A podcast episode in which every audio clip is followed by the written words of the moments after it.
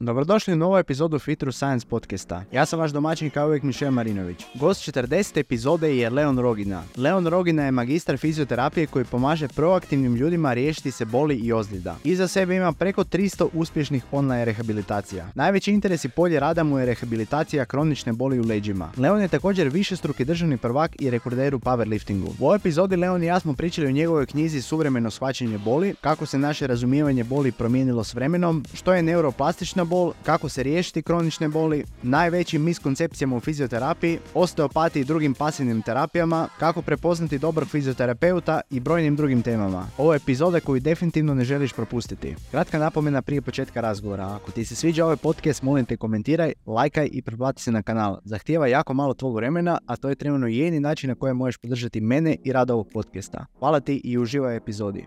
Pozdrav Leon, evo te konačno u FTS podcastu jer ovo ili ne, ovo epizod već dogovaramo nekih možda 8 mjeseci. Dosta ljudi je pitalo za tebe, tako da veoma sam uzbuđen za ovu epizodu i mislim da će ovo biti jedna od uh, do sada jedna od najboljih epizoda u FTS podcastu. Tako da definitivno ostanite do kraja epizode. I možemo krenuti s uvedom odmah, Leon. Ko je to točno Leon Rogina? Pa, teško reći sada. Od od nedavno sam evo magistrirao, tako da sam magistar fizioterapije. Uh, iako to nije pretjerano bitno i nisam s tim magisterijem naučio ništa novo, čak sam samo potrošio novce, ali eto, ponekad je, ponekad je i titula važna. Osim toga, bavim se već evo dosta godina i fizioterapijom, i rehabilitacijom, i powerliftingom, i treningom, to je treniranjem powerliftera, treniranjem rekreativaca, tako da imam, imam dosta toga, dosta toga čime se bavim, ali kažem, prvenstveno u zadnje vrijeme isključivo, isključivo rehabilitacije, isključivo online rehabilitacije. Odlično, evo baš sam se htio te teme dotaknu malo na kraju, ali ajmo početi s malo kontroverzijom temom, a to je upravo sad isto ti malo spomenuo. Kako je to generalno stanje fizioterapije u Hrvatskoj, po tvojem mišljenju? Pa mislim da se popravlja mislim da se značajno popravlja u odnosu na zadnjih možda pet godina ili više. Um, postaje sve više ljudi, ajmo reći, svjesno o i, i biopsihosocijalnom pristupu i o tome da to, te terapije koje su radili ili koji dalje rade, nemaju baš takav utjecaj kakav su oni mislili. Postoji puno više ljudi koji, koji se bave tim, ajmo reći, debunkingom raznih tema toga prije nije bilo. Prije su sve bile ovaj, objave u smislu, ne znam, ovaj cupping gdje on izvlači toksine i točka.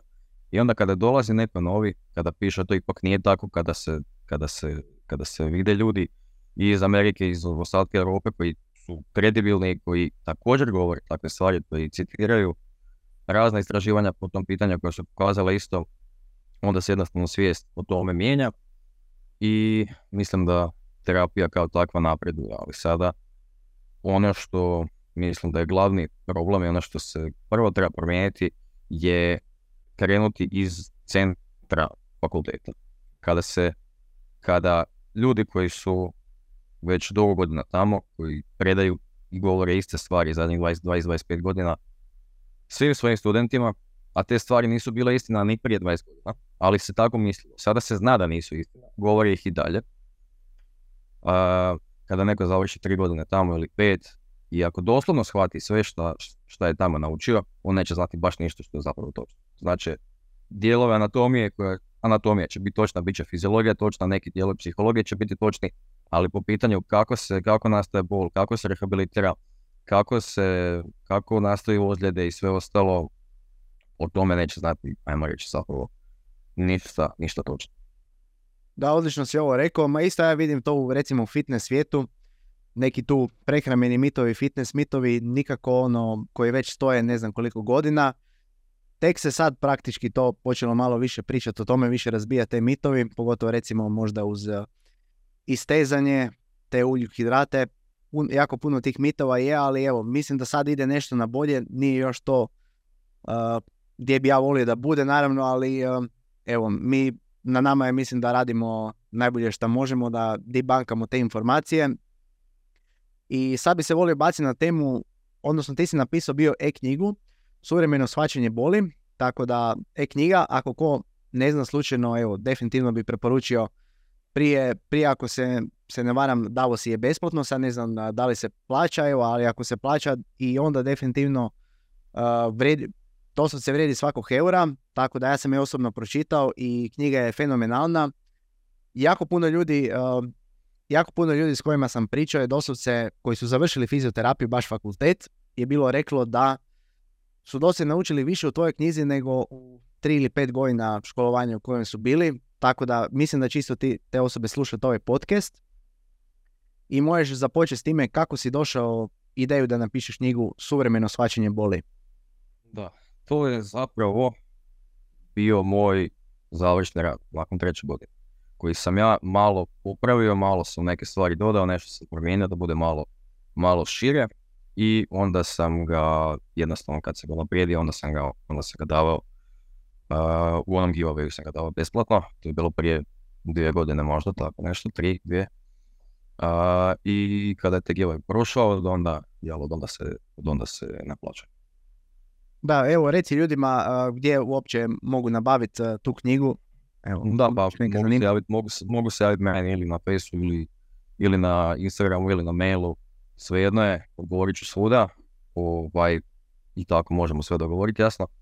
Um, a sad zašto sam, zašto sam baš nju, zašto, zašto sam uzeo tu temu da napišem to?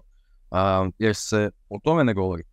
To je bilo glavno. Nisam htio stavljati teme za završni rad u smislu, ne znam, rehabilitacija ozljede e, bicepsa, tendinopatije ovoga, rupture ahilove i sve ostale teme koje su toliko istrošene i već ima 200, 200 radova na tu temu i neće se naći ništa novo. Mogu ili napisati na malo drugačiji način ili mogu doslovno nabrati neku skoro pa kopiju nečeg rada. A ovakvih tema nije bilo, ovakva tema nije bila nigdje, čak ni ništa slično tome nije bilo. I to mi je jednostavno i zanimljivo, bilo je zanimljivo i komisiji, svima ostalima i mentoru, tako da zašto ne. I naravno korisno je, korisno i svima koji su. Da, i definitivno mislim da, da je to bila itekako pametna ideja. Jer recimo ja znam Mikins u Velikoj Britaniji, dosta ljudi onako na tim prostorima i u Americi ima jako puno tih fizioterapeuta koji su na društvenim mrežama, mislim imaju jako puno followera i svega toga i mislim da je ono po novi nekom mišljenju u Balkanu je tržište je tu dosta otvoreno, tako da mislim da je super sad što si napisao knjigu, mislim da niko na Balkanu dosta se nema baš onako tako neki materijal i uh, mislim da će u buduće biti još ovakvih materijala, tako da, evo, super. Uh, u toj knjizi, knjiga se zove Suvremeno svačenje boli, pa mož, ako možeš točno reći što je to bol i kako se naše razumijevanje boli promijenilo s vremenom. To je, postoje one dosadne generalizirane definicije koje su baš teorijske, koje ne koristim i njih kad kažeš nekome, ono od toga nema koristi to je ovakva emocija senzorička koja je ili rezultat stvarnog ili potencijalnog oštećenja ili osjećaja takvog oštećenja. Šta, šta sad to znači? Ništa. Da to kažem nekome, ne bi od toga imao nikakve koristi. Postoji puno ostalih definicija koje su malo ljepše sročene, malo su jednostavnije. Nisu, kažem, nema nijedna koja je u potpunosti točna osim ove, ali na bol se može gledati jednostavno postoji jedna definicija od Davida Butlera koja mi je, koja mi je tu možda najbolja. da bol nastaje u trenutku kada broj i razmjer ovaj, potencijalnih ili stvarnih stresora, stvari koje, koje, nam, koje nas mogu naštetiti, kada njihov broj bude veći od onih koje nas mogu zaštititi. To bi, to bi bilo možda najbolja definicija po tom pitanju. Um, nekako danas se svi baziraju u objašnjavanju toga što je bol, koja je najbolja definicija, ali to, je neće nikakvu, nikakvu korist imati ako ti nekome ne možeš adekvatno objasniti zašto ona nastaje. Svako ko živi s boli, on dobro zna što je. Ali bitno je promijeniti tuđa mišljenja koja su pogrešna i koja im smetaju, odnosno koja im preveniraju ako neko misli da je bol njegova definitivno odraz neke ozljede. Naravno, to može biti istina. Ali ako se radi o kroničnoj boli koja traje tipa 5-6 godina i ako neko misli da oni da ga boli zbog skolioze, zbog ovakve hernije, zbog stanjenja ovoga diska, zbog toga što mu je jedna noga milimetar kraća i takve stvari, to su sve, to su sve velike pogreške i bitno je objasniti mu zašto to nije točno na primjerima. Ne samo riječima. Ako se kaže, nema razloga da, da ti neko vjeruje. Ali kako se, kako se, kako se svačanje boli promijenilo? Uh, promijenilo se, promijenilo se uvelike. Ne samo shvaćanje, nego se, nego se promijenilo prije svega rehabilitacija te boli.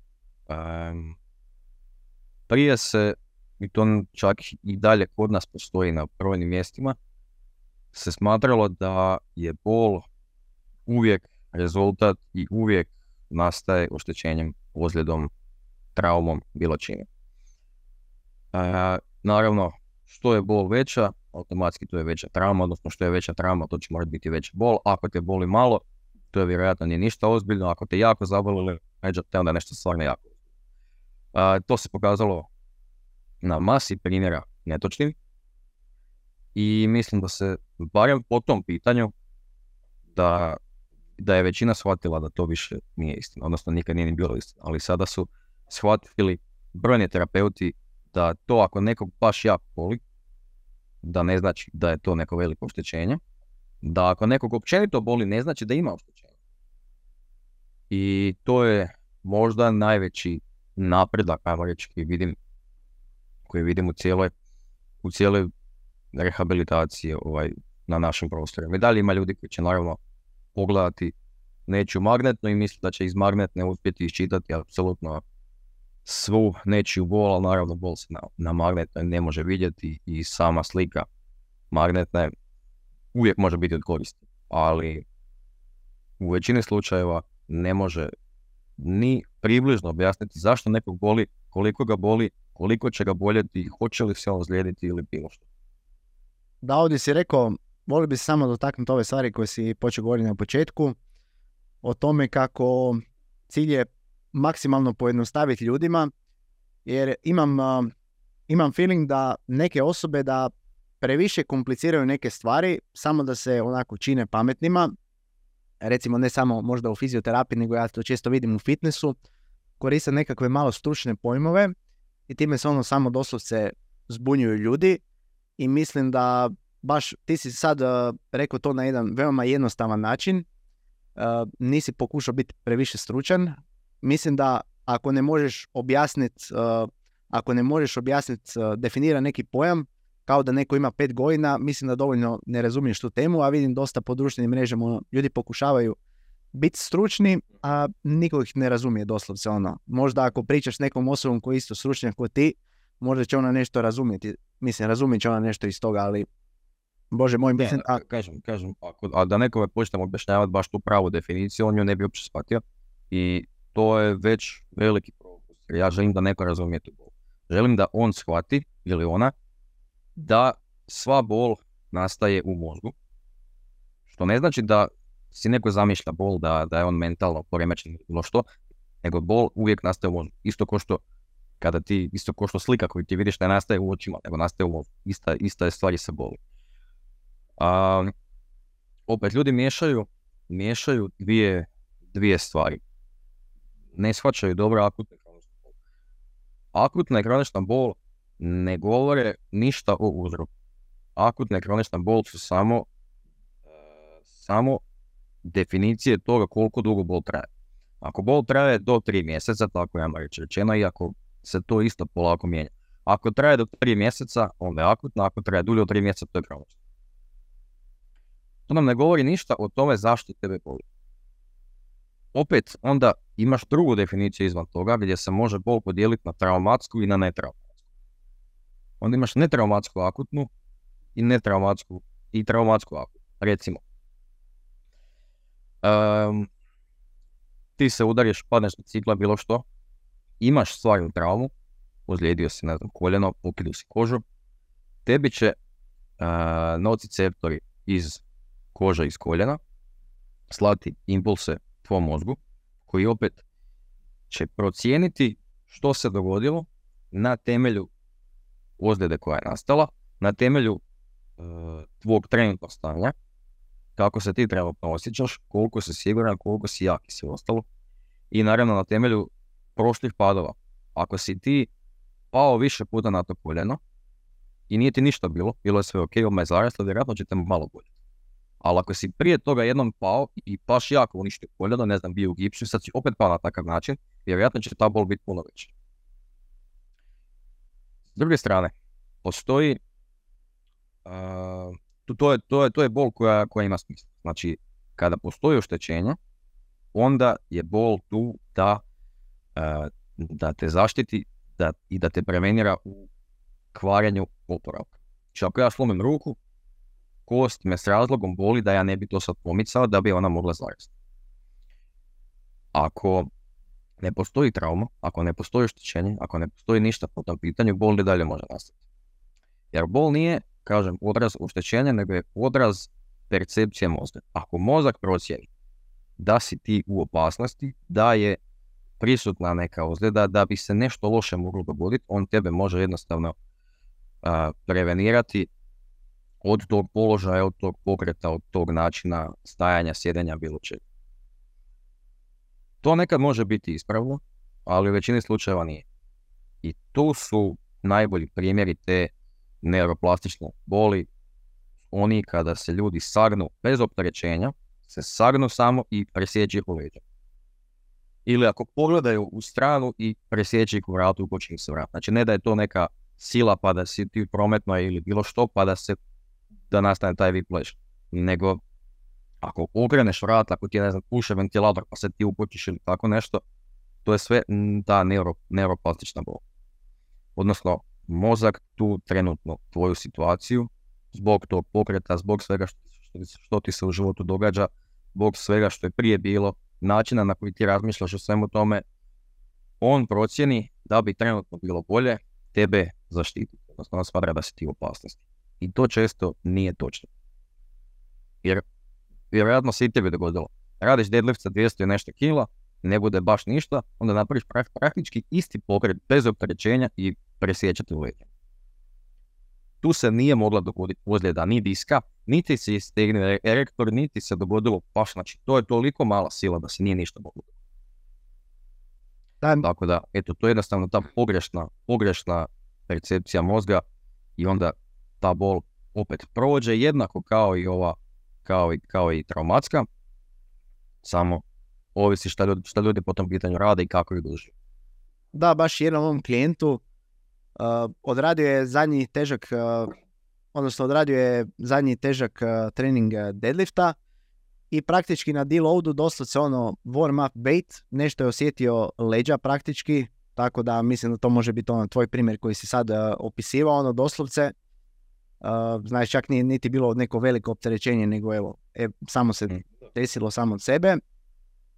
I ovo, ovo je jako lijep primjer koji si bio dao, ako se ne varam, to je bilo iz one knjige, mislim sličan primjer, uh, Explain Pain, ono od Lorimera Mosleya, jako dobra knjiga. I mislim da ja sam jako puno stvari naučio praktički iz te knjige i općenito mislim, moje mišljenje naravno, da bi čak i osobni treneri, znaš, da bi trebali imati nekakvo osnovno znanje o boli, jer uh, isto sam pričao to u podcastu bio s dušicom, ljudi će imati bol u životu, znači nije ono, uh, nije realno misli da ćemo svi izbjeći bol kroz cijeli život, da nikad nećemo imati bol, nego da jednostavno moramo znati kako da se nosimo s boli kad ju dobijemo. Nije pitanje ako ćemo je dobiti, nego šta ćemo napraviti kad ju dobijemo. I mislim da je čak i ono i za rekreativce bitno da znaju barem te nekakve osnovne, osnovne pojmove o boli, šta napraviti u slučaju boli. Do toga ćemo se sve dotaknuti u ovom podcastu. Tu si sad bio pričao o akutnoj i kroničnoj boli, o toj neuroplastičnoj boli, od toga tu si sve lijepo odgovorio, to sam htio izvući iz tebe kroz pitanja. Ti isto, Leon, dosta se baviš tom kroničnom boli, pogotovo recimo u donjim leđima. I sad jedno dosta, dosta teško pitanje, kako se riješiti te kronične boli? Odnosno, ako gledamo generalno, a i pošto se, mislim da si ti dosta velik stručnjak u tome, odnosno da ti to tvoje polje u kojem najviše znaš, znaš specifično kako se riješiti kronične boli u donjim leđima.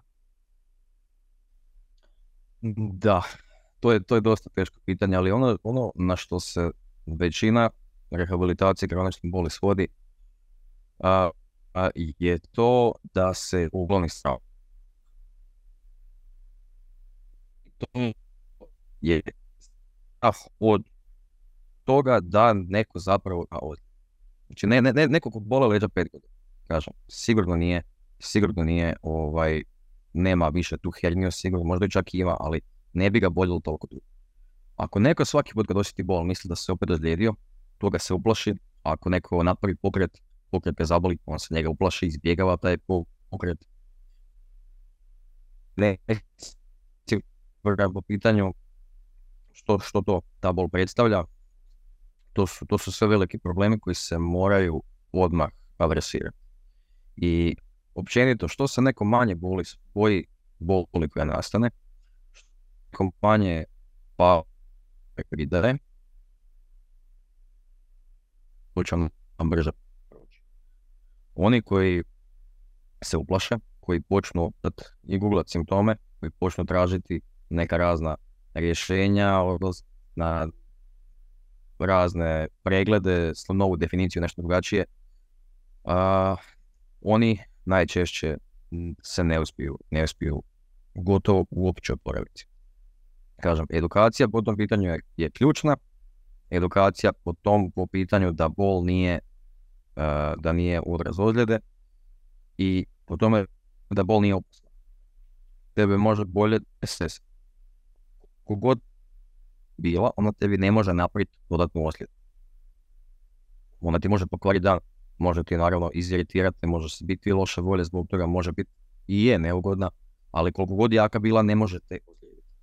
I onda, kada ljudi se počnu izlagati pokretu koji boli, bez nekog cilja uh, smanjenja, samo s ciljem osjećanja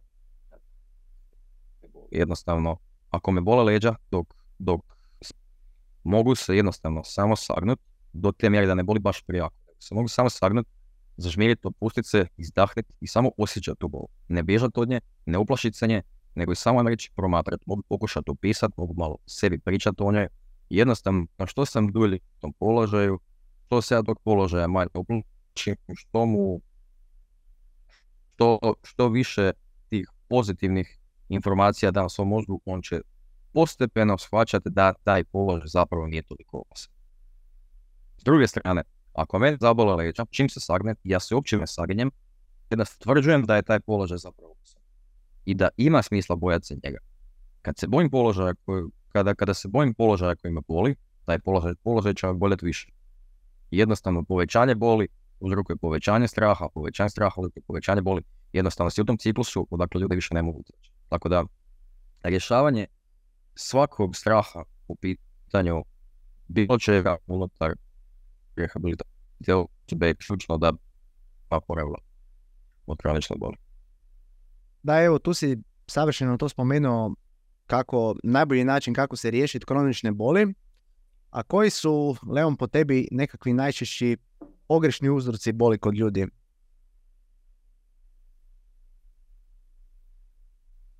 svaki put kad neko pokuša pronaći jedan uzrok, onda je odmah pogriješi. To je, to je gotovo pa sigurno. Naravno, ako ti hodaš i padneš i udariš glavom pod i boli te glava, ok, možemo reći da ti boli zbog toga, jasno. Ali ako nemaš traumu, nije se dogodilo ništa, nemaš nikakvu odliku, nego samo evo, sjediš i počne nešto boljet,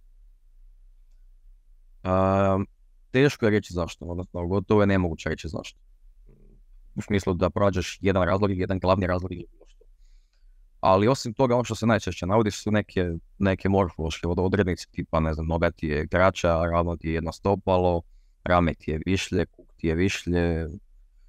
To je jednostavno, kada se gledaju istraživanja sa asimptomatskim ispitanicima, vidi se da njih masa nije simetrična, da im je uvijek jedno koljeno, odnosno i jedno koljeno, i jedan kuk, i jedno rame višlje drugoga, razlika u duljini nogu je prilike odnosno preko 85% ljudi nema noge jednake duljine.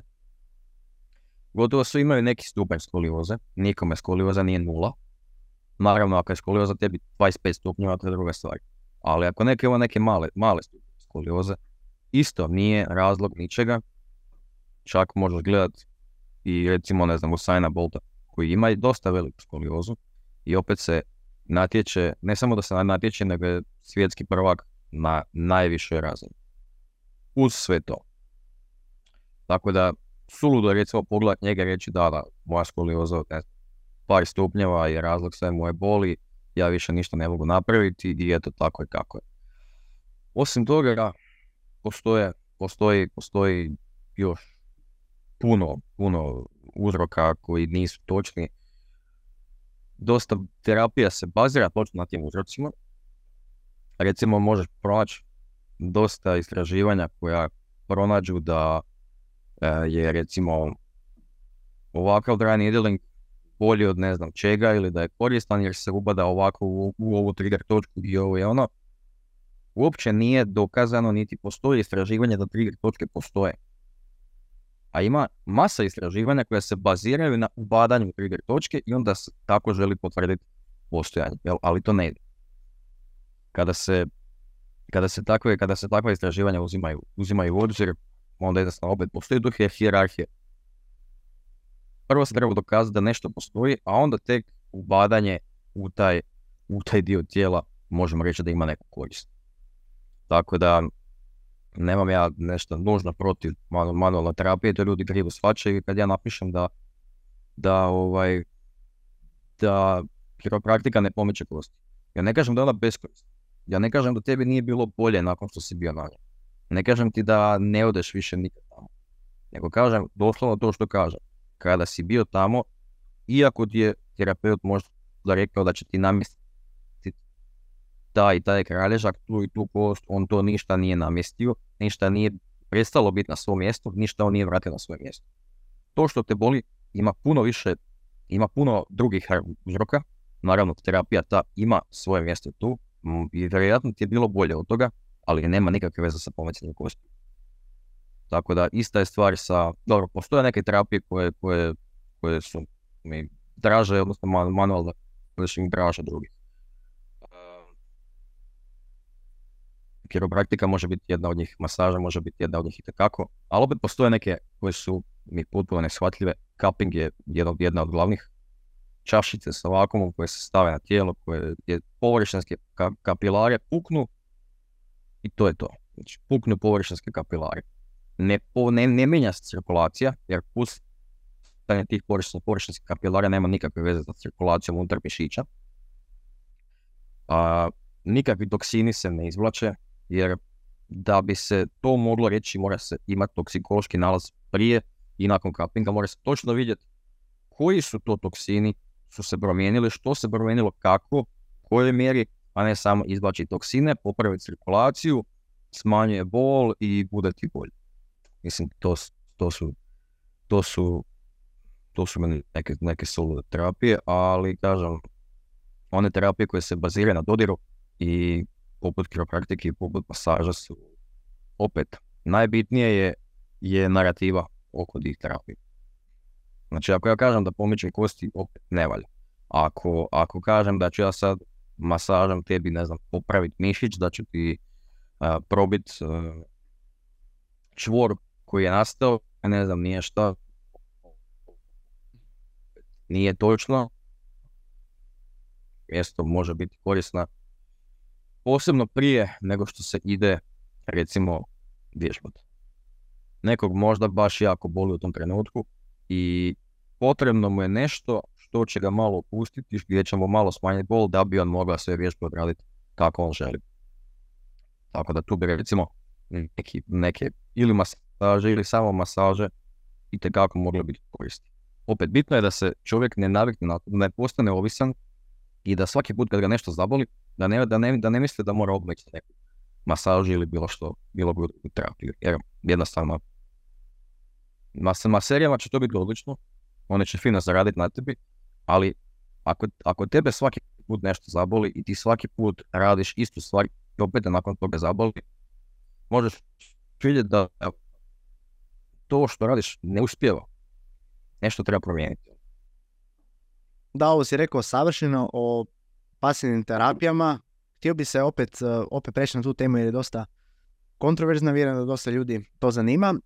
Samo da se vratimo prije na ovo što si bio rekao, evo recimo nekako moje iskustvo iz teretane, kad nekoga nešto zaboli, imao sam sad imam isto primjer s klijenticom, nekoga nešto zaboli u teretani, recimo koljeno, lakat, ne znam šta, po meni odmah, ajmo reći, zamisli da treba ići to slikat. Znači, tako je, ne znam, tako je vjerovanje većine ljudi bi rekao.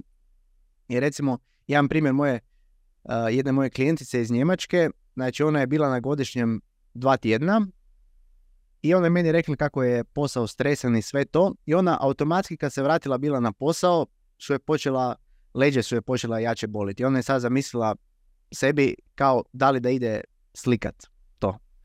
I uh, doslovce ono dokaz kako ti isto stresori u privatnom životu kako mogu utjecati na tvoju ovo da utječu ti na osjetljivost mozga, znači jednostavno osobe dobiju veću bol, to definitivno može utjecati, to je nam govori taj biopsihosocijalni model i mislim da ljudi ne bi trebali odmah trčati na magnet čim ih nešto zaboli, nego onako porazgovarati ovako sa stručnom osobom, uh, preispitati neke stavove, ne odmah otići na slikanje i kao što ti zagovaraš, imati neki aktivan pristup, ali evo, šta ti misliš o svoj toj situaciji? Da, pa nekad je, nekad je jako dobro slikanje, nekad je obavezno slika.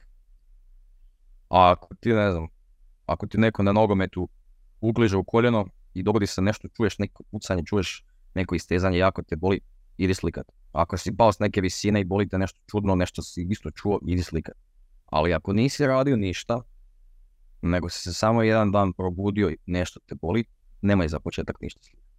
Ako ne postoje neki divlji simptomi koji se stvarno mogu lako primijetiti, ako te bole samo leđa dok ne znam, radiš bilo kakve pokrete, to je i dalje sve prihvatljivo. Ali, ako postoji vrlo jaka bol u nogama, ako gubiš osjet, ako gubiš snagu, ako ne možeš hodati, ako ne možeš recimo ustati od te boli, ako postoji neka inkontinencija, nagli pad kilaže ili bilo što, ok, onda idi i javi se nekom to, su, to bi moglo biti nešto ali kažem ovako inače kad neko deadlifta i presjeća ga u leđima nemaš ništa, nikakve koristi od ikakvog slikanja to će proći vrlo brzo, malo se izlaže tim pokretima opet i mislim da je to jednostavno što se, što se ljudi manje opterećuju sa, sa takvim stvarima, to im brže prođe.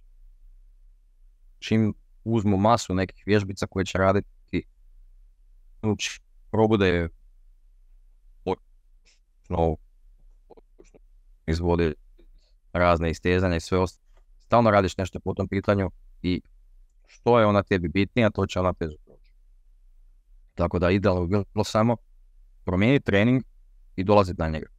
Znači ako me boli deadlift, neću raditi ništa po pitanju nekih istezanja ili bilo čega, doći ću ako me, ako me baš jako boli, da ne mogu, da se ne mogu sagnuti, raditi neki, neki blow, ne, neki pin pull, bilo što, neću ne razmišljati je, je li to neka vježba za, za rehabilitaciju, nego ću samo trebati gledati kao da je i kroz par dana, jer ja se toga neću uplašiti, uh, će to vrlo brzo proći. I mene boljelo svašta puno puta, leđa posebno možda dvadesetak puta i to je jednom bilo baš toliko jako da nisam mogao par sati ustati uopće. Nisam, ležao sam na leđima, nisam se mogao ni okrenuti na bok, ni pomak, nisam mogao uličiti nogu. I, i, i, i, a počelo je tako da se, tako se presjeklo i više nisam uopće mogao Isto, naj, naj, najobičnija neuroplastična bol kao što smo pričali. Dan, dan tjedne i mjesece i godine prije toga sam dizao velike kilaže na deadliftu i sada me se bolu tijekom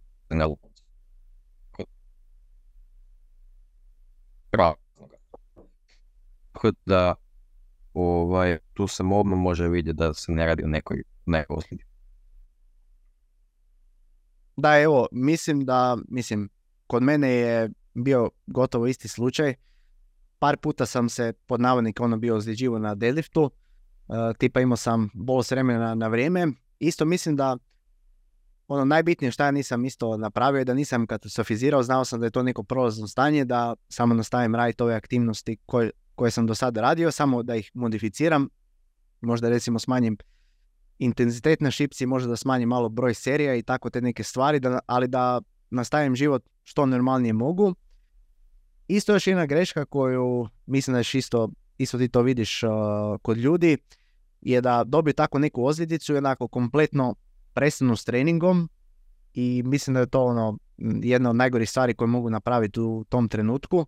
Makar recimo ako neko, uh, ne znam, ozlijedi nogu i dalje ima ono gornji dio tijela koji mogu uh, trenirati sve to i ljudi jednostavno nakon toga ispadnu iz rutine, a znamo biti koliko trening utječe na on, doslovce svaki aspekt života, znači na i, i na dužinu života i na kvalitetu i na sve doslovce. Mislim, nije sad, uh, ako osoba recimo, uh, ne znam, ne govorim sad za neke probleme, recimo osoba slomi nogu ili tako nešto, nego ako osobe recimo boli koljeno, najčešće ono, uh, najčešće izbaci sve za donji dio tijela, znači ono više ne radi ni, ni čučanj, ni bilo koje druge vježbe za donji dio tijela, nego jednostavno prestanu trenirati u privatnom životu dobije automatski više stresa jer znaju da ne mogu trenirati i um, evo to, taj začarani ciklus.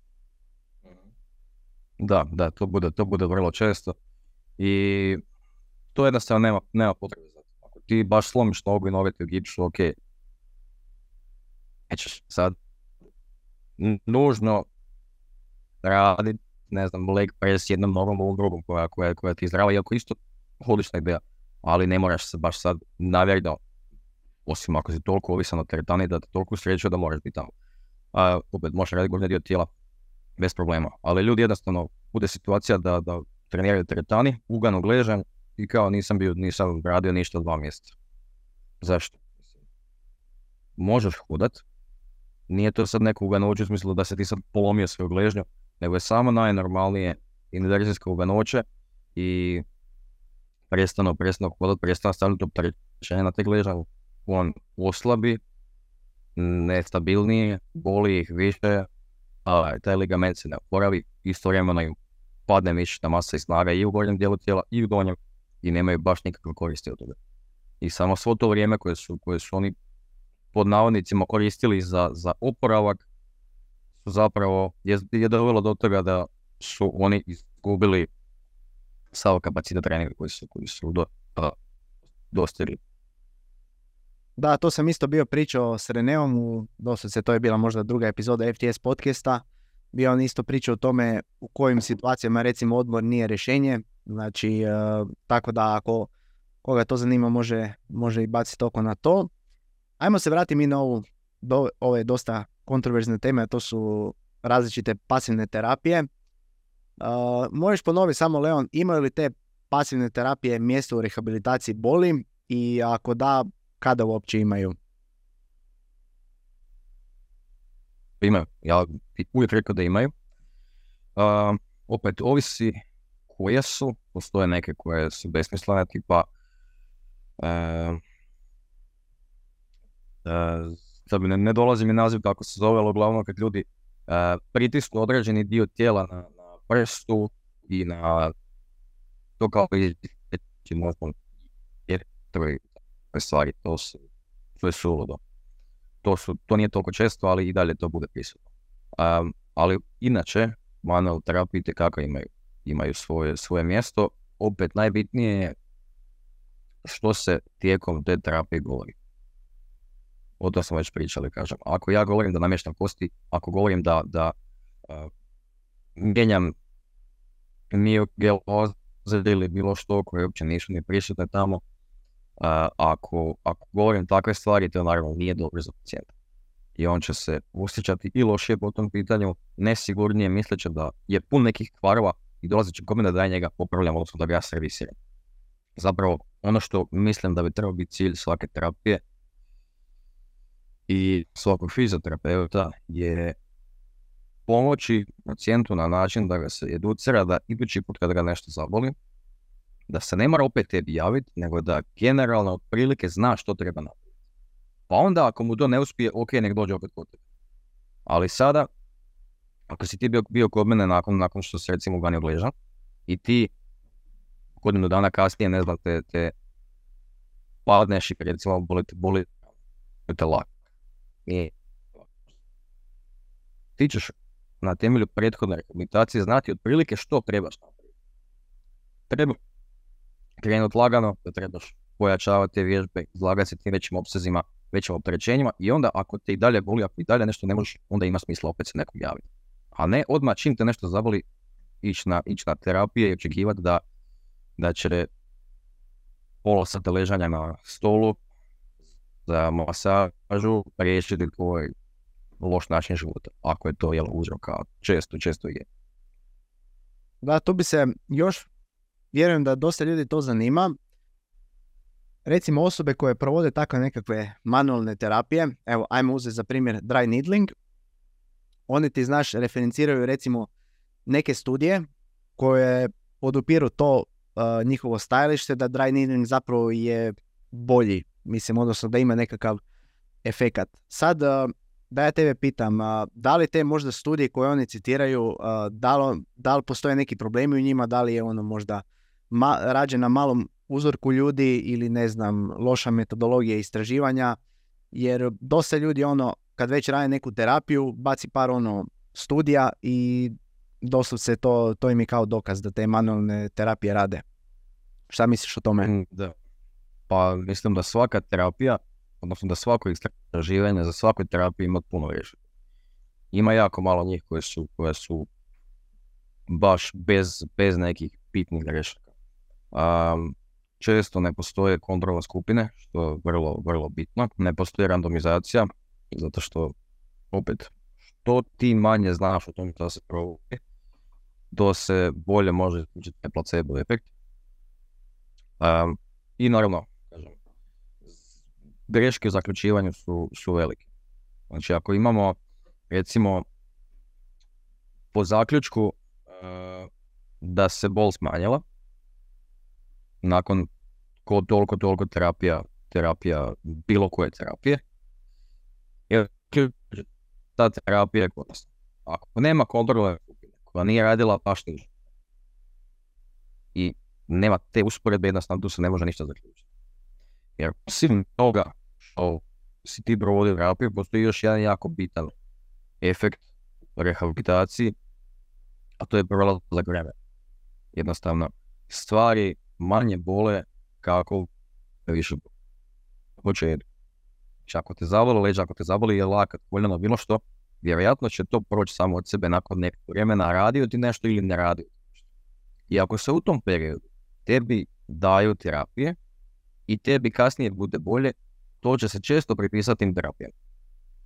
Iako je možda i baš to Bog vremena. Skupina je tu nužna. Ne samo za, za fizioterapiju ili bilo koje terapije, nego za bilo kakve istraživanja. Ako želiš pronaći kako uđena hrana utječe na bilo koji, bilo koji, koji ovaj parametar ljudskog organizma, uzet ćeš ljude koji uzimaju hranu i oni koji ne uzimaju. Jednostavno da vidiš postoji li neka razlika a ne samo uzeti uzet jedno skuplje problem reći da je to malo to je, to je vrlo neprecizno. Tako da, to su, to su česte greške. I osim toga često se može vidjeti da e, razne udruge i instituti koji provode manualne terapije i koji drže predavanja manualne terapijama i seminare financiraju istraživanja o manualnoj terapiji to, to je onako, to stavi velik red flag. Ako vidiš da, da je istraživanje o dry needlingu napravila Association of dry needling, mislim to, to je on, onda očito da neko ima prste u tome, a takvih stvari ima dosta. I ne samo po pitanju manualne terapije, nego iste stvari za kinezi, i za kineziterapiju. Ako ja želim kazati bilo što, a imam novaca i imam svoj institut, ja provoditi rad. Tako da se ne gleda, se ne gleda jedan, istraživač, nego se uzima što više od toga u globalu. I naravno, ako se pozna uh, hierarhija dokaza, uvijek će više vrijediti neki sistematski pregled koji ima puno radova, još ako je peer, peer review, to je još bolje, ali ništa od toga nije garancija da je to što piše točno. Jednostavno treba uz uh, uz svo tvoje iskustvo koje si skupio nekako pronaći neku, neku srednju vrijednost pomoću koje ćeš se orijentirati u daljem radu. Evo Leon, ovo si super rekao. Još jedna stvar koja me jako zanima, uh, jedna stvar koja je sad trenutno dosta popularna, bi rekao bi, pogotovo u Hrvatskoj, a to je osteopatija. Koje je recimo tvoje mišljenje o tome? Može li to možda imati mjesto u fizioterapiji? Pa, rekao bi da ne, jer ovaj, sve, sve alternativne medicine. A, da bilo koja alternativna medicina funkcionira, ne bi se zvalo alternativna medicina, mislim medicina. Tako da, to je, to je vrlo bitno po tim pitanjima i sve te, ajmo reći, alternativne terapije ili imaju hrpu pseudoznanosti u, se, u sebi ili, kažem, jednostavno neke ne funkcioniraju. I sada se jako dobro vidi da recimo uh, ultrazvuk se često provodi ne radi pa ništa od onoga što se zapravo mislilo na. Ista stvar je, ista stvar je i za razne terapije kao što su i osteopatija i, i ove homeopatija i razne druge. Znači, to je tvoje mišljenje, jer dosta vidim, gotovo u Hrvatskoj, ne znam, svako toliko mi iskoči neki osteopata, pa evo, htio sam pitati tvoje stručno mišljenje. Da, ako se ne varam, neke tvrdnje su da namješta organe, niti ja sam ne znam šta. Meni, meni, meni je ovako osobi koje onako dosta prati znanost i sve to, mi to podiže nekakve red flagove. Ne, to, je, to, to, to mi nije jasno kako neko uopće može misliti da može pomaknuti organ kroz bio to želovac i jedra god bilo koji kroz poželje mišića, fascije, crijeva i svega ostaloga ćeš ti doći do želuca i ti ćeš ga, ne samo da ćeš ga napipat, nećeš, nego ćeš ga još i namjestiti i znati da te boli zato što on nije dobro namjestit. To ima toliko, toliko toga što se tu treba dokazati da je to za povjerovati. Ali kažem, ništa toga još nije dokazano. Osim da, osim živorena koja će ti reći da osteopatija funkcionira zato što je nekom bilo bolje nakon toga. To su beskorisne istraživanja, može svakome biti bolje nakon bilo kakvih stvari. I to što je nekome bolje nije dokaz da to funkcionira po onom mehanizmu koji se propagira. Možemo preći na iduće pitanje, a to je imao si jednu jako dobru objavu o tome, troši li se naše tijelo dizanjem utega, mislim da često ja kod sebe u teretani vidim, uh, dobra, neće, nećemo baš o tome, ne bi volio nikoga spominjati, spominjat, ali često vidim ovako neke ljude koji su, ono, imaju 50 plus godina i koji tvrde kako im je dizanje utega kao da im je oštetilo zglobove, teški čučnjevi, teški, teška mrtva dizanja koji su radili da su im doslovce ozlijedili diskove, kosti, koljena, hrskavice. Da li to u biti drži vodu? Da li, da li se naše tijelo troši dizanjem utega? Kako postoje, postoje sad tu dosta, postoje dvije, dvije krajnosti. Imaš ljude koji su većinom stari, hoćete biti najčešće stari fizijatri, 50 plus godina, koji će ti reći ne smiješ dizati više od, ne znam, 5 kila. To je jedna krajnost.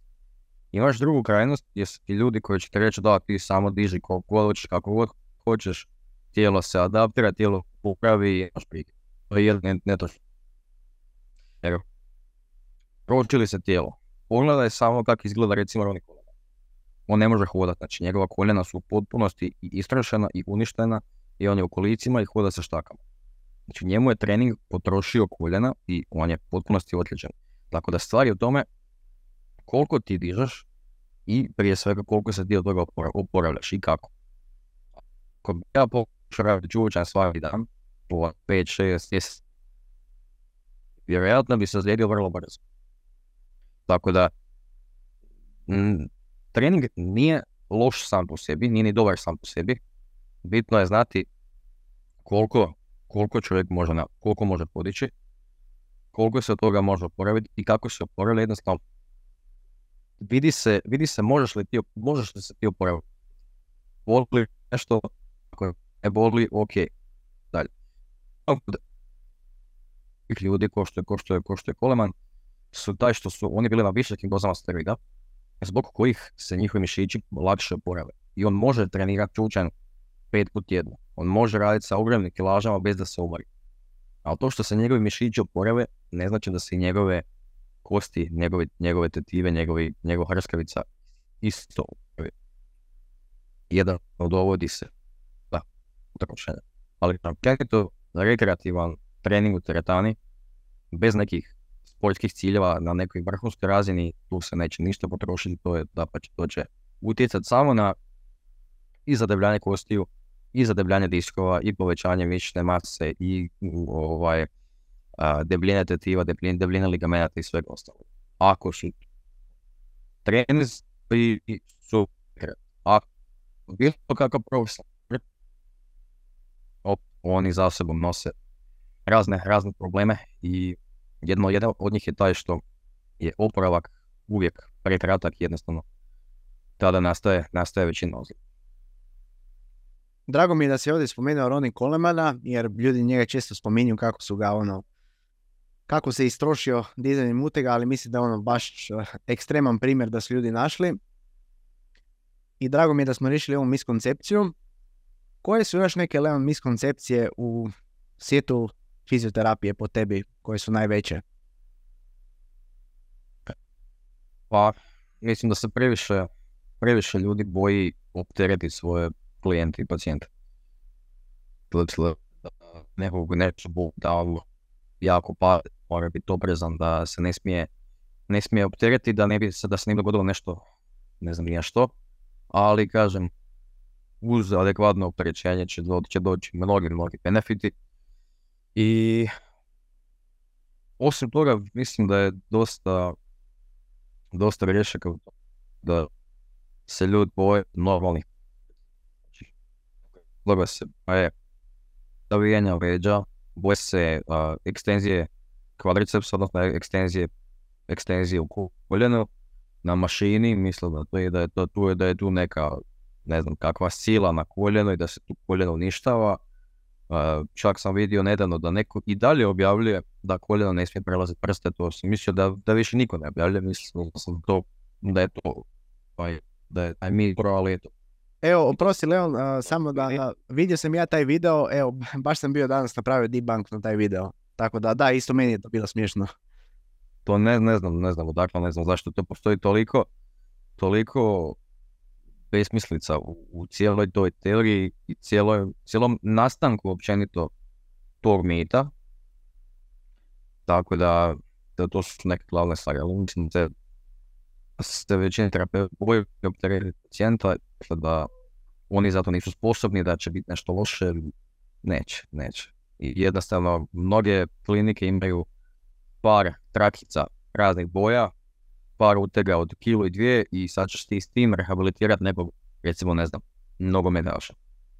Nećeš. Znači neće se dogoditi ništa, samo će, samo će mu svi mišići i jednostavno će slabiji, a ni spada, kad se vrati na teren, njegova šansa da se ponovno ozljedi je puno veća. Jer ta, ta ozljeda zapravo nije rehabilitirana, iako njega možda više ne poli. odlično si ovo objasnio miskoncepciju u fizioterapiji. Da, znači doslovce taj mit uh, kako koljena ne smiju prelaziti prste, mislim da ne znam koliko godina je već zastupan i evo još uvijek se dijeli. Kao isto tako da koljena ne smiju propadati unutra na čušnju, evo isto to je jedan mit koji isto mene uh, dosta muči. Uh, ali dobro, evo sreće da imamo ljude poput tebe, Renea, Sandra, Stipe, koga sam još tu uh, zaboravio, uh, Science of Rehab, Strahinja, isto on je dobar. tako da, evo, svaka osoba koja sluša ovaj podcast, možete zapratiti te ljude za dobre, provjerne informacije o, o tako nekim čestim mitovima kako će se ozlijedi, kako je savijenje leđa loše za vas, nije naravno, kako je koljena recimo kad prelaze prste da je to loše za vas, znači to su neki od najčešćih mitova i vjerujem da vi imate jako puno objava o tome, tako da evo ako niste zapratite odmah. Uh, ajmo preći sad na malo ovaj uh, dio oko toga kako recimo sad neku osobu ima nekakvu bol, ona bi htjela naći nekog fizioterapeuta da joj riješi tu bol. Kako će ta osoba prepoznat Leon dobrog fizioterapeuta? Koje bi ti, koji su tvoji green flagovi kod, uh, kod takvih osoba? Mislim,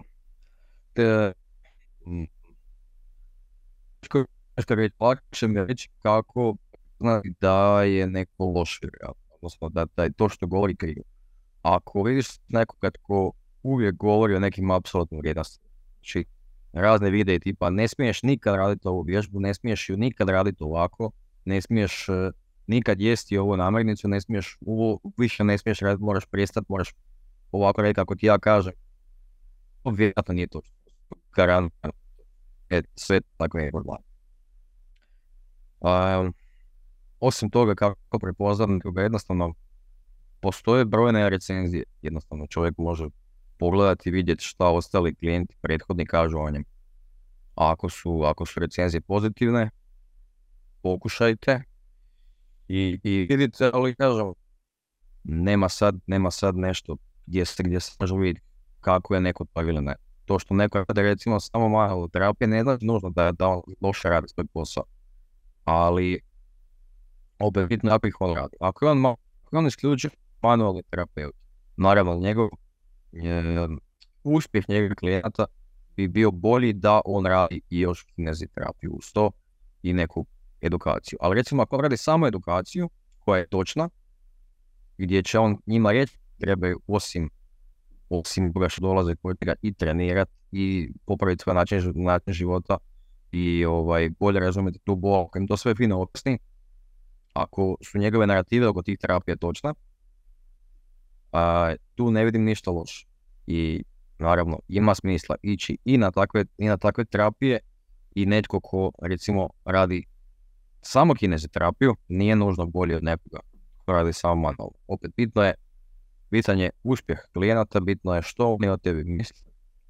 Bitno je je li to što ti govoriš njima točno i provjereno, oboje može biti točno. Možeš imati kineziterapeuti koji govore potpune gluposti, možeš imati kineziterapeute koji su dobri, koji su Možeš imati manualce koji, koji, koji govore da kaping izvlači toksine i možeš imati e, kako ovo funkcionira, ali ljudima često bude bolje, možda bude i tebi idemo probati, ako ne bude, nemoj, nemoj više doći to.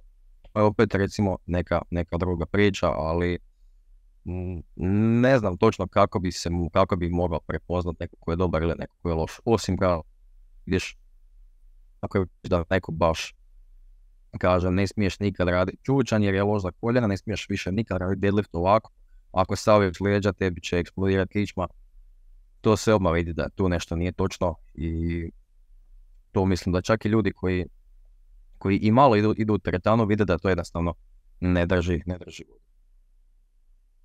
Da, mislim, dosta sad ljudi izbacuju te video ne znam sad, tri vježbe za ako imate ovu bol, ono, quick fixevi i sve to.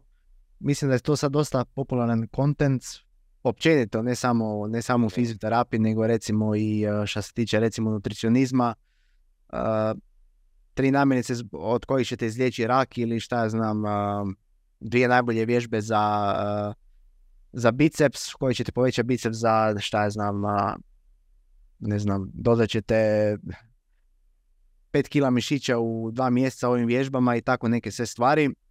Ali da, ovo, ovo praktički što ti govoriš nije onako seksi, taj aktivan pristup uh, ljudima, ali je pristup koji uh, radi.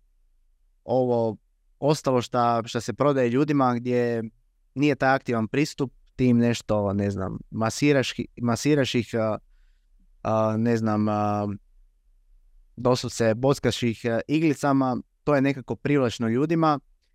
I e, da, općenito mislim da kod ljudi ono da žele, kako bi rekao, žele rezultate uz što manje truda. Mislim da je ono u današnjem svijetu to i, jako teško postići. E, tako da, evo, super, super si odgovori na ovo pitanje kako prepoznati dobrog, dobrog fizioterapeuta, odnosno kako prepoznati lošeg. Koji su nekakvi generalni savjeti, Leon, koji ti preporučuješ mladim uh, fizioterapeutima? Evo recimo ja znam, uh, sad znam isto jednog fizioterapeuta koji će vjerojatno krenu za Švicarsku, evo jednostavno bolji su, mi, bolji su mu tamo uvjeti i sve to, mislim da isto sad, mislim sad Stipe, Bačilo je možda pred godinu dvije krenu za Švicarsku, imao sam ga u podcastu, ali da, recimo mladi fizioterapeuti, kako bi oni trebali kako bi trebali postati uh, bolji? Koji savjete im ti preporučuješ?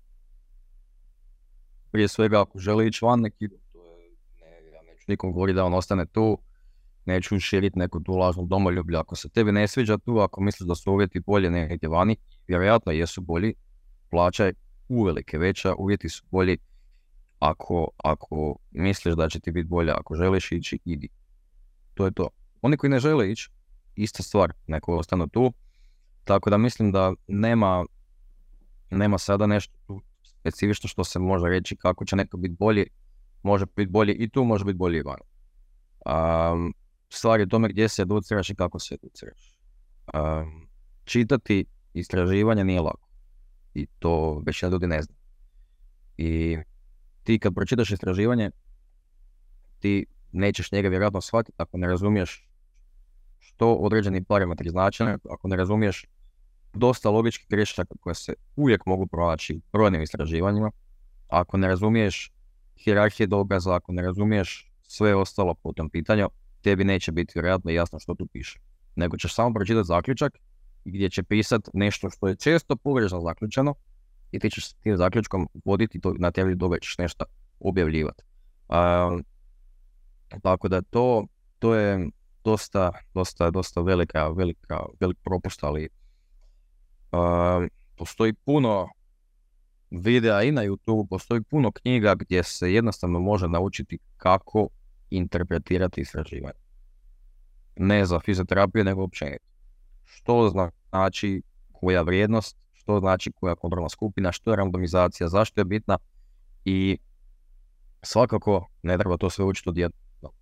Nego počnete čitati neke radove koji, vas zanimaju, učite malo u čitanju pravilnog istraživanja i situacija će se jednostavno popravljati iz rada u rad. Biće vam sve jasnije zašto neki rad vjerojatno nije točan i zašto jedan je. Opet, ako i u radu se vidi da piše već možda u uvodu da je nešto jako dobro poznato, da se nešto nikad ne smije raditi i takvih ima. Postoje, postoje brojni radovi gdje piše da e, već u uvodu da ne znam, opterećenje kralježnice pod, pod, e, da savijanje kralježnice pod opterećenjem dovodi do, ne znam, nekih ogromnih sila na diskove i do hernije, to već piše u uvodu. Ja uopće neću čitati ostatak toga rada jer vidim da je već tu greški i dalje me ne zanima. Zaključak ne može biti točan ako mu je već uvod pokušan.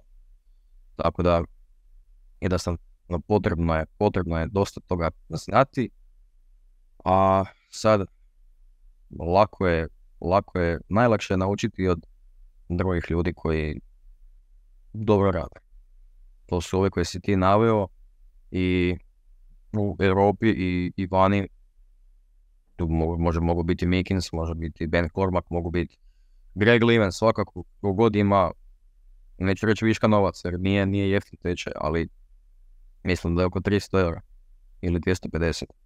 Um, ako uzmete taj tečaj o poli i o biomehanici od njega svakako, a da prije toga ne, a da ste prije toga učili samo na faksu, ovo će vam biti velika promjena u cijelom shvaćanju svega.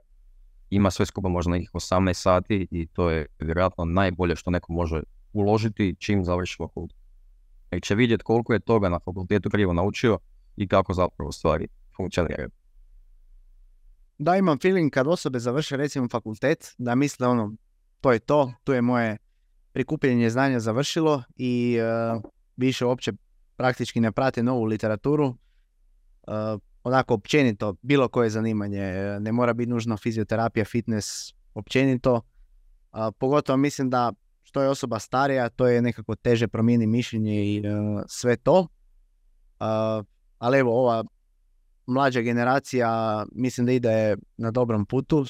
Mislim, dobro, ja se isto mogu smatrati mlađom generacijom. A evo, mislim da isto ide to dobro u dobrom smjeru. koju literaturu bi tu možda Leon preporučio još mladim fizioterapeutima? Mislim, možda neke knjige, dobro, recimo, osim svoje, ne znam, tu si bio spomenuo isto, možeš opet spomenuo recimo nekakve top profile koje bi preporučio. Evo, ja sam prvi put sam i ja saznao za taj pain science putem uh, barbell medicina. Prije mi je to bilo ono baš nepoznati pojam, ali bio sam pročitao jedan članak na barbell medicinu. Mi, čak ću ga staviti dole u opis videa. ako se ne varam, bio se zvao Pain in Training, What Do? I to mi je promijenilo cijeli koncept oko ozida i svega toga i to me praktički osnažilo me jer prije ono dosta se sam mislio ako napravim krivi pokret ozlijedit ću se ili tako nešto, a zapravo kad znaš koji sve to faktori utječu na bol, utječu na ozljede i sve to jednostavno osjećaš se osnaženo i samim time ono, smanjiš si rizik za bol i ozljedom.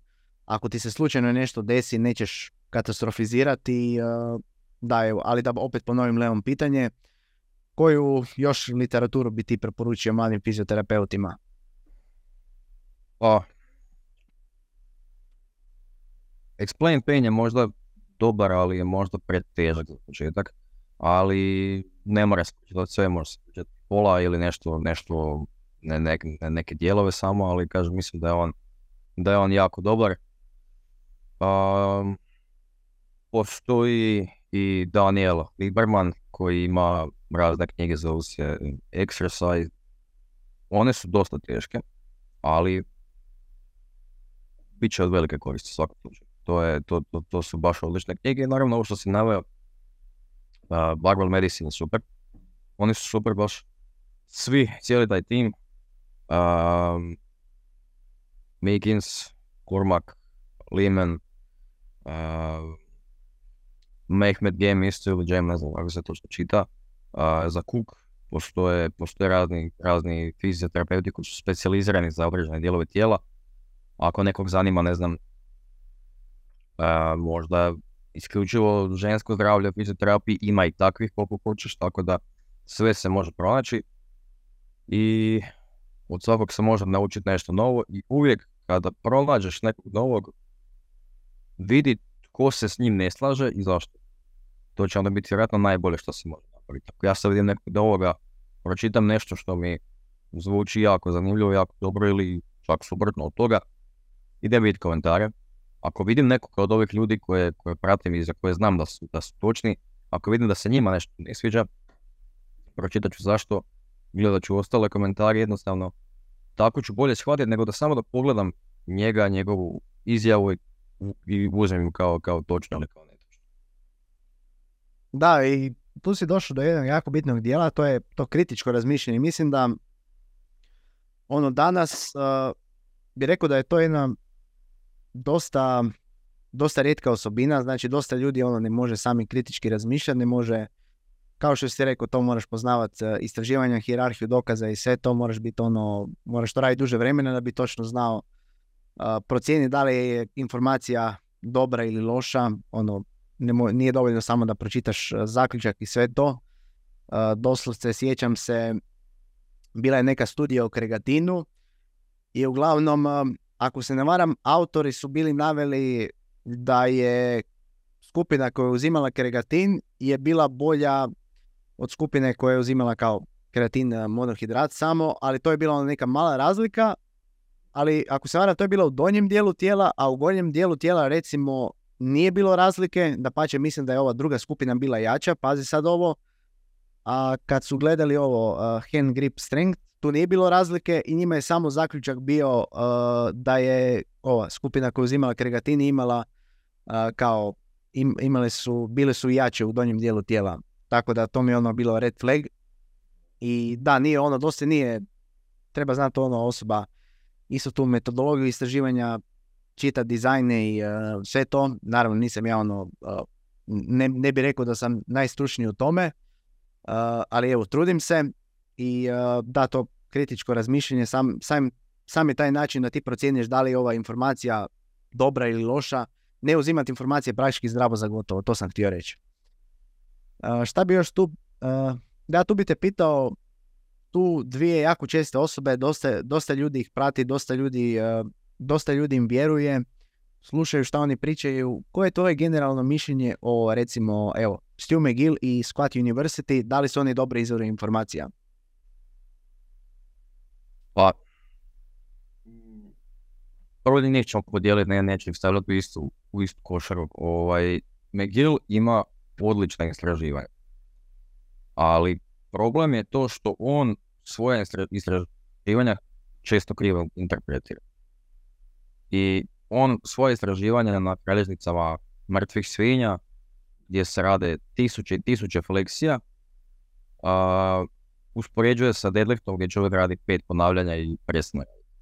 Tako da to je prvo uspoređivati mrtvo i živo nema smisla.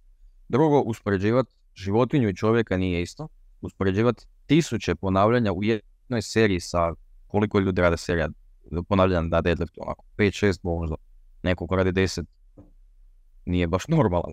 ovaj, Tako da to se jednostavno ne može, ne, može uspoređivati, ali eto, on je napravio cijeli svoj, ajmo reći, brand tog back mehanika na temelju krivog interpretiranja svojih istraživanja. Scott University je okupio od njega sve to, povjerovao mu u potpunosti i opet isto tako on često napravi taj to, to objavljivanje brojnih referenciji koje kada se pogledaju često kontradiciraju njegov navod. Ne samo da, da je to djelomično točno neko u istraživanju, istraživanje pokaže potpuno suprotno od onoga što on s tim istraživanjem želi reći. A ostatak često bude potpuno irrelevantan. Bilo je nešto o, o ovaj, haloksu valgusu na palcu, a, kada se palac okrene u stranu i on je htio to, htio to povezati, ne znam, isključivo s tim što ljudi nose cipala. I onda je objavljivao neke rave iz, mislim da to bilo iz ili Filipini ili Indonezija, gdje ljudi hodaju post, a njih malo ima halux valgus. To opet nema nikakve veze sa time što on želi reći da ovakva obuća da je loša. Ostale stvari, ostale istraživanja koje navede često nisu uopće potvrdila ono što on htio reći. I na kraju svega toga je htio prodati svoje patike i da dati popust i sve ostalo. Tako da iza svih tih objava se krije, krije prodaja. Mislim da je bio sa onim Vivo, Barefoot ili tako nekako se zvalo. Ako se da. Da, uglavnom uh, Squat University, da, mislim, meni je ono, smiješan mi je lik, ima neke dosta čudne standarde, recimo ako se varam, on isto tvrdi da da bi trebao moći, uh, ne znam, raditi uh, goblet squat sa određenom kilažom prije nego što preći na čučan sa šipkom ili uh, takve neke stvari prodaje ljudima. Da, ja sam zapravo, kad sam bio kretao s fitnessom, možda tamo negdje ovako na društvene mreže i sve to 2017. 2018. još kad sam počeo pratiti tako te ljude. Da, biti ja sam ga bio pratio, ja sam vjerovao u sve u to i što se više, da, što, što smo mi u biti više znanja prikupljivali, skužili smo ono da, skužili smo te neke crvene zastave kako praktički to možda nije zapravo točno. Ali da, teško je promijeniti mišljenje i tu zapravo imam iduće pitanje. ko, oko kojih stvari si ti, Leon, promijenio mišljenje u posljednjih 3 do 5 godina? Poslije godina po pitanju apsolutno svega. svega, znači dosta se možeš napomenuti recimo fizioterapija, ako ne može i druge stvari, recimo općenito trening, možda prehrana. Prehrana ne toliko, tu ne bih rekao da znam išta, išta bitno, znam neke osnove koje su meni dovoljne. Ovaj, opet to je, to je uvjerljivo više nego, nego prosjek. ali kažem, više, više od toga što ja trenutno znam o prehrani meni ne treba. Da ja sad želim smršaviti, znam kako, da se želim udebljati, znam kako. A, što bi trebao jest kada u kojem trenutku da se pripremim i za treninge i za natjecanje, kažem, to, to bi sve znao. Više od toga meni osobno nije potrebno. E sad, za fizioterapiju, za trening i te stvari, za fizioterapiju sam, mi se promijenilo svo, svo to razmišljanje tipa na polovici druge godine, ja mislim. Tada sam, ili početkom druge godine. Tada sam, tada sam počeo više baš intenzivnije čitati o svemu tome i u početku, sam na faksu još mislio da ovaj, to što se tamo čuje da je to točno, to sam baš u potpunosti vjerovao, ali kasnije sam vidio, jel, kad sam počeo čitati neke druge izvore, da to jednostavno nije istina. Po pitanju treninga mi se ne mijenja puno toga, jer ovaj, treniram više manje jednako kao i prije nekoliko godina, jer me i dalje trenira Matijević. Tako da, kako on napiše, to radi. Ali, i s njim i bez njega, vjerojatno ne bi trenirao više onako kako sam trenirao prije možda 6, 7, 8 godina. A, prije sam dolazio bez plana, samo da danas ćemo ajmo svi deadliftat, može, maksam deadlift, napravim par serija nekih lakših, lakših serija, odradim vetlanje, leg ekstenzije ili bilo što i to maksiram, znači dan kasnije više ono poleme leđa, ne mogu više trenirati, odmorim dva dana, maksiramo bench, maksiramo čučaj, tako sam stalno trenirao. I tu su me boljala leđa tipa godinu dana sigurno. Jer čim bi meni bol prošla, ja bi opet trenirao. I to ne na nekem manjem intenzitetu, nego, nego ovaj, smo išli baš do maksa. I to je ne maks u smislu da dignem maks, nego da failam maks. Svaki trening smo mi išli do kilaža koji ne mogu podići. I eto, tu, tu se onda dogodilo to da su mi začudo sve brojke odletile gore. Zapravo deadlift mi je bio tada uvjerljivo najjači. Kad nisam imao plan i kad nisam, kad nisam ovaj, trenirao, nisam ni znao što je RP, uh, radio sam na, na razne dane u tjednu, razne, razne treninge, tako da jednostavno. Bitno je trenirati samo Nije toliko bitno sve ovo ostalo što ljudi govore da sve mora biti savršeno da bi trening bio idealan. Može sve biti savršeno, ako tebi trening nije težak, treba biti sve. Da, slažem se, ono, trening treba biti adekvatno težak. Mislim da većina ljudi, ja sam iskreno prije mislio da većina ljudi trenira teško, sad sam i ja promijenim mišljenje te stvari da zapravo većina ljudi uh, ne trenira teško. Tako da, da, ono, pogotovo recimo uh, žene početnici baš uh, intenzitet im nije baš na nivou, nije baš da trebaju trenirati do otkaza, ali naravno ono ako osoba doslovce ako se brzina šipke ili ne znam ako diže utege, ako se brzina uopće ne uspori, mislim da onda bi malo intenzivnije bi pokušao trenirati definitivno tu još Leon bi te htio pitati jednu stvar, evo recimo možda za ljude, koje podcaste ti trenutno slušaš? Evo, mislim da sam pročitao jedan tvojem komentaru da dosta čitaš filozofiju ili tako neke stvari, pa evo možda koje podcaste slušaš, koje knjige preporučuješ ljudima ovako nevezano uz fizioterapiju nego ovako općenito? Trenutno, trenutno ne slušam nikakve podcaste, slušao sam prije, ali kažem trenutno trenutno nemam vremena, nekad ne, nekad, nekad sam nešto ali tako baš tim temu koja me zanima, ali sada nešto pratim intenzivno baš i ne. Ali od podcasta koji su mi jako dobri su od Bar Barbell Medicina, um, od uh, Mikinsa i od Limena, onda je njihov zajednički, ne znam točno kako se zove. Također, to nije podcast, to je, to je stranica ovaj, od Mikinsa i od Kormaka isto odlično. E, vrlo je, mislim da je tipa 2 eura, 3 eura mjesečno. Ili tako nešto, vrlo, vrlo malo. I ima apsolutno sve o raznim temama, sve što vas zanima, recimo uzmu, ne znam, um, noće gležnja, uzmu, ne znam, tendinopatiju kvadricepsa i naprave sve o toj temi što, što oni znaju. tako da ima jedno 5-6 videa po pola sata i kada se, kada se preplati može se vidjeti apsolutno sve. Tako da vi u početku recimo za 2 eura možeš vidjeti svaku temu koju su oni do sada obradili. I jel, ako stigneš, ako imaš vremena, ti zapravo za 2 eura možeš naučiti sve to.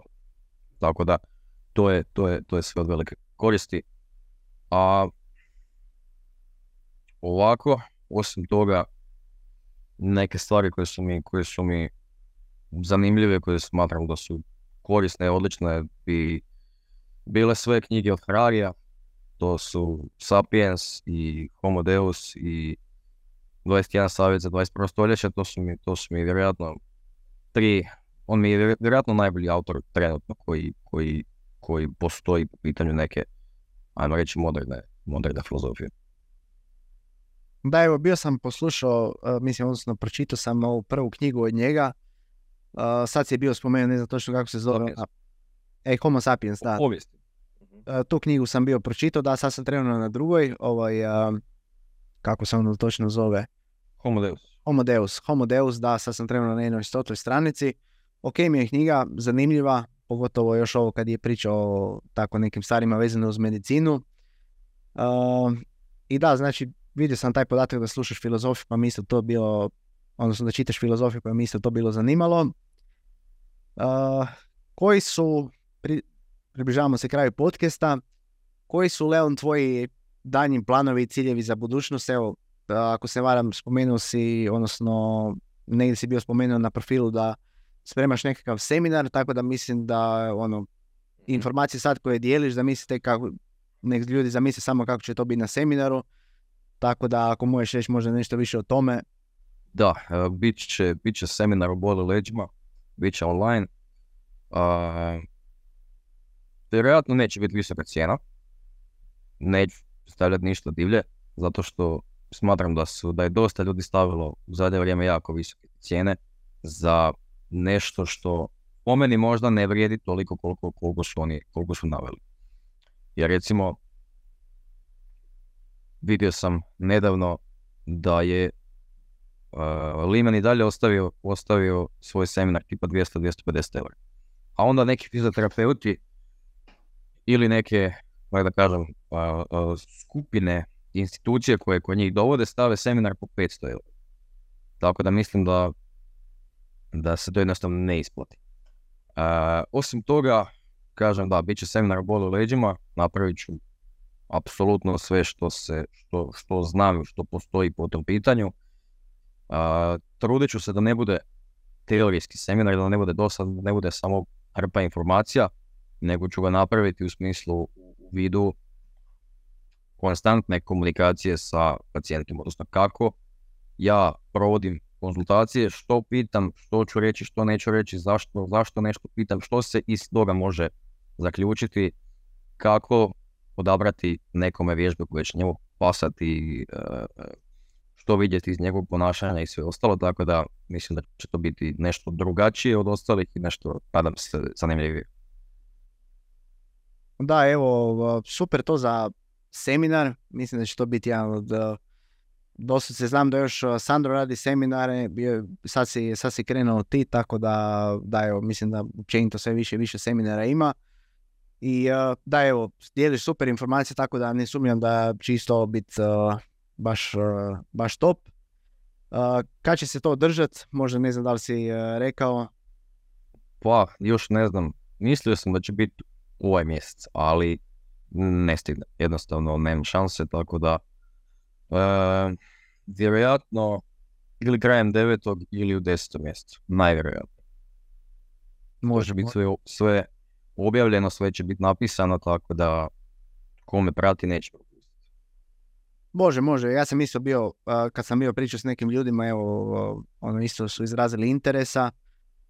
ne znam da li ti je možda cilj u budućnosti da ga održiš isto uživo, vjerojatno isto mm bilo, bilo korisno. Možda neki drugi ciljevi koji imaš za budućnost, evo, ne mora biti nužno fizioterapija, recimo powerlifting, pa cilj mi je natjecat se opet, ali trenutno mi to nije na listi prioriteta, da imam nekih drugih poslova, tako da su mi trenerzi trenutno lakši i radim na mišićima i na kapacitetima koji su mi opali malo, tako da jednostavno više se ne opterećem dolgo sa nekim kilažama, nego jednostavno treniram jer volim trenirati. A možda izađemo u 12. mjesecu, ovisi kako se budem spremio, ako ne budem, ništa mi to ne znači, jel ne mislim ići na, na europska, na svjetska ili nešto, mislim ne jer ne želim, nego jer nisam spreman, nemam dovoljan total za tako nešto. Tako da... Da, razumijem. Jak sam, jak sam donekle za, za neke hrvatske standarde, ali sad za nešto, nešto u Europi i svijetu možda bi bio, ne znam, 20 ili tako nešto, a plaćati 1000 eura za put, smještaj, natjecanje, kotizacije, sve ostalo da bi bio 20 i da bi dizao na platformi koja je u hotelu u Belgiji umjesto u dvorani u Zagrebu, mislim da se ne isplati. Da, istina. Uh, još jedno pitanje, da li ti možda recimo kad se kad imaš pripreme, znaš kad se pripremaš za powerlifting natjecanje, kad su ti treninzi teži, da li ti to možda šta utječe na posao, recimo tvoj, uh, ne znam, uh, na tvoje kognitivne, mislim, odnosno, kako bi, kako bi rekao, da li, da li to utječe na tvoj posao, recimo fizioterapiju i tako to na tvoj uh, takav, ajmo reći, radni kapacitet? Pa ne, ne utječe mi nešto bitno, utječe mi na bol. U piku me boli sve, svašta me boli u piku. Leđa me uvijek bole, koljena me zna bolit, ležan me isto zna bolit i onda čim prođe natjecanje, ovaj, to se, to se sve smiri.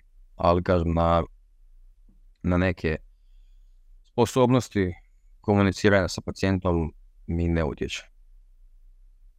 Iako mi treninzi znaju trajati po 3-4 sata, pa to oduzme dosta vremena.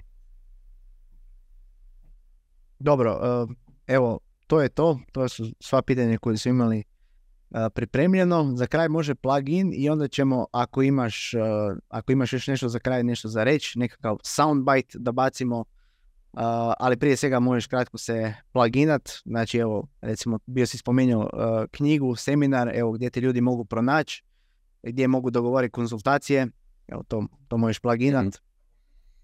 Da, ok, uh, možete me pronaći na Instagramu pod online rehabilitacija, isto to je na Facebooku, a ako mi je neko bio klijent, slobodno neka ostavi recenziju, ne mora to biti pozitivna recenzija, nego neka, neka ostavi kako je, a ako nešto nisam dobro radio, volio bih vidjeti u čemu sam pogriješio, volio bih to naprediti.